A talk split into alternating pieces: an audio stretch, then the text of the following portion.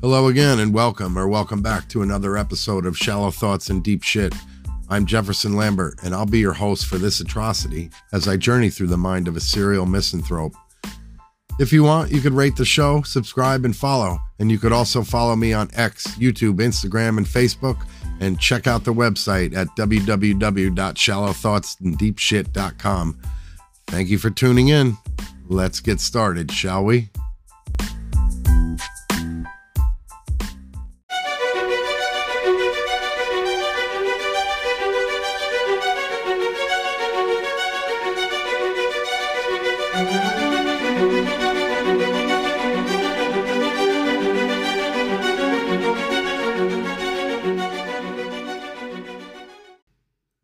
Father's 1960 Volkswagen. Back in the 1970s, when I was just a young boy, my family had a car that will forever remain in my memory. It was a dark blue 1960 Volkswagen Beetle. I thought that little car was the best car that anyone could have. I was just a kid back then, but I have a lot of fond memories of that car and of the places that it took us. To me, that car was unusual because I had never seen a car with an engine in the back of the car and the trunk in the front. The engine was tucked neatly and safely in the back where the trunk should have been, and the spare tire was in the front. The front trunk was a strange little compartment that housed, of all things, the spare tire, which had a neat little slot for it near the front bumper. The tire jack was there, and the small white container which housed the windshield washing fluid. When the trunk was open, the car resembled a big blue whale with its mouth wide open as if it were swallowing a school of small fish. Inside the car was small but cozy. There was no dashboard to speak of, just a tiny two inch ledge where the windshield gave way to the instruments on the dashboard. On either side of the ledge were slits, which were the vents for the heat. I used to stick my tiny fingers into the slits and keep them warm in the winter time. Not that back then there was anything wrong with a small child traveling in a car in the front seat. The interior was white and the ceiling was full of tiny pinholes for ventilation, and if I looked at them long enough, the patterns would me- mesmerize me. There was a sunroof which was opened and closed by a small white crank handle that tucked away in its own spot on the roof. The car was a four speed with a skinny little stick shift with a brown knob and a gear pattern imprinted on the top.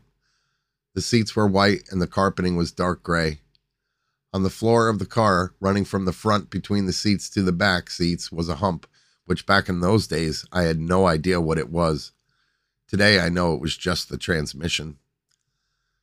The back seat was a small bench seat where my older brother and I sat when he came somewhere with us. Below the bench seat on either side were two holes which provided us with much needed heat during the cold winter months and between the back seat and the rear window was my little cubbyhole. It was a small storage space that only I, the youngest member of my family, could fit. I could sweet, squeeze my tiny 45 pound frame in there and just ride, feeling the engine vibrate beneath my body. I imagine my brother probably loved me to be in my cubbyhole because then he could stretch out in the back seat and have it all to himself. But the cubbyhole was not my favorite feature of the fine metallic piece of German engineering. No, my favorite feature of the car was only reserved for the time when my father and I drove somewhere alone. In the passenger seat, right above the glove compartment, was a handlebar. It was white and U shaped, and it was attached to the dark blue interior like rungs on a ladder.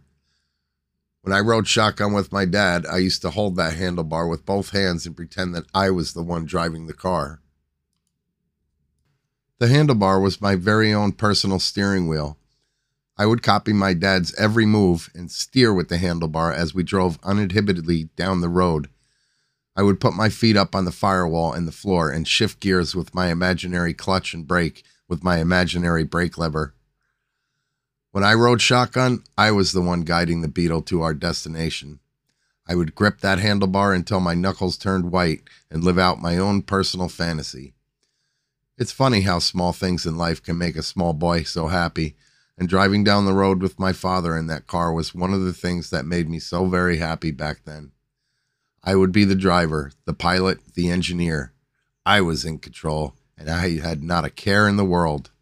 Life was grand back then. That car piloted us through many trips back in the day.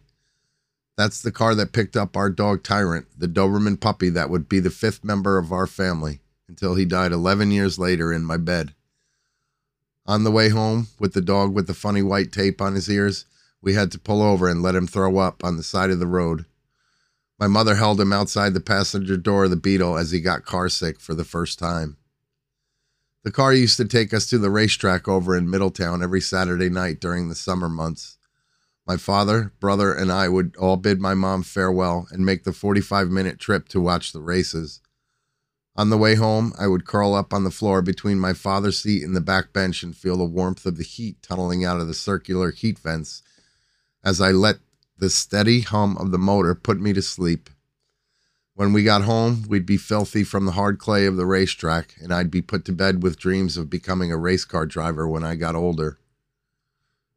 That little Volkswagen took us home from my grandma's house one snowy Christmas Eve. To this day, I still haven't experienced a Christmas Eve so stimulating and wonderful. We drove down Route 376 with the wipers going lickety split as snowflakes the size of half dollars fell from the smoky gray sky. The cubbyhole in the back was filled with two bags full of presents for my brother and me.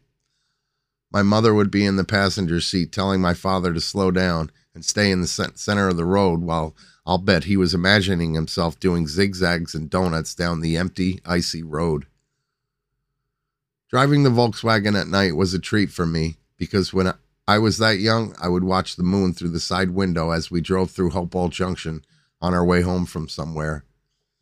The moon was a big mystery to me back then, as I always wondered why the damn thing was following us. No matter how fast we went or which turn we took, it would always be there following us, guiding us safely home to our house on Route 52. I would watch it out the back window as trees and power lines whizzed by us at lightning speed. When we got to a clearing in the road, there it would be, still tooling along alongside us. It would pop back into my window as if to say, Here I am. I won't let you down. Even the inspiration for me to sit and write this memory was inspired by my wife's daughter when we drove down the road the other night and she sat in her car in, in the back and shouted, Look at the moon, Mom. It's following us. And then she giggled as she watched the pale sphere in the sky, and it did for her what it used to do for me when I was her age. One time when my father and I were alone in the car driving down Old Hopewell Road, we came upon a state trooper's roadblock. They were checking inspections at the block, and I remember my dad reaching over and fumbling through the glove box as we approached the trooper in the middle of the road. I can't remember much about the conversation they had, but before we knew it, we had to pull over on the side of the road because something was wrong. The trooper walked around the entire car and was looking at the stickers on the windshield and the tires and such. The only thing I remember is the ticket for having bald tires. This, I must say, perplexed me. I had no idea what a bald tire was, and after we left the roadblock, my father really didn't feel like elaborating. I, for some reason or another, thought that the camber was off on the tires, and we were riding down the road in a crooked jalopy. Go figure. Another time, I remember we had all just got home one Saturday afternoon, and as we piled out of the car, my father shut the door on my fingers. I screamed out loud and cried for what seemed like hours afterwards. Now that I think about it, I probably did cry for hours afterwards. I know it was an accident, but that incident was probably one of the worst memories of my father's 1960 Volkswagen. Take the bad with the good, right? Another time, I actually got to drive the car in the Caldor parking lot. I sat on my father's lap and he let me steer around the lot at a paltry eight miles an hour. A small thing, but it made me smile just the same. When I was about eight, we moved to a new house in a new town. The old Volkswagen came with us too. My folks bought a house with 18 acres and we had trails forged through the woods by a bulldozer. Those trails doubled as my father's personal road course for the old VW. When the car got too rusted and old to drive on the road, it was time to retire it to just being a work car for the property. My dad pulled the wheel wells and the doors off and painted the car green with yellow trim. The old family car became a dune buggy, which we drove around ba- out back with sheer delight.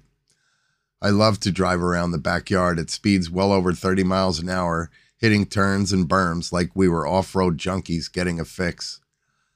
Sometimes I would ride on the roof, holding onto the sides of the car as twigs and bugs brushed my face and embedded in my teeth.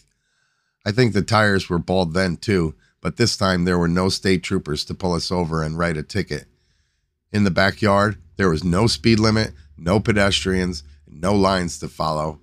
We drove around the property on our terms, and no one was there to regulate our fun.